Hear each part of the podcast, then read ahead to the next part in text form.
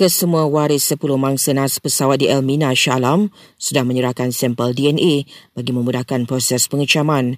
Polis Selangor juga memaklumkan operasi mengesan baki cebisan mayat mangsa disambung jam 9 pagi tadi. Terdahulu pihaknya sahkan 10 maut dalam kejadian itu termasuk adun pelangai Datuk Si Johari Harun.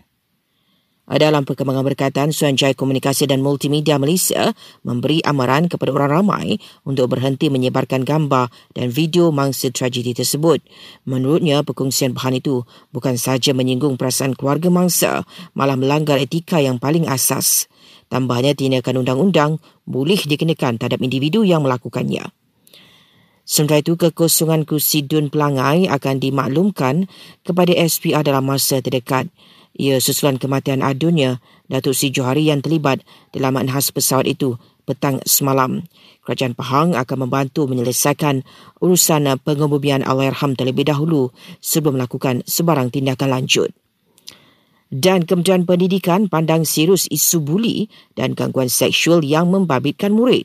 Justru KPM menyediakan tiga saluran yang boleh digunakan untuk menyalurkan sebarang maklumat berkaitan. Ia adalah talan khas aduan buli, aduan buli di sistem pengurusan aduan awam dan email di adubuli at moe.gov.my.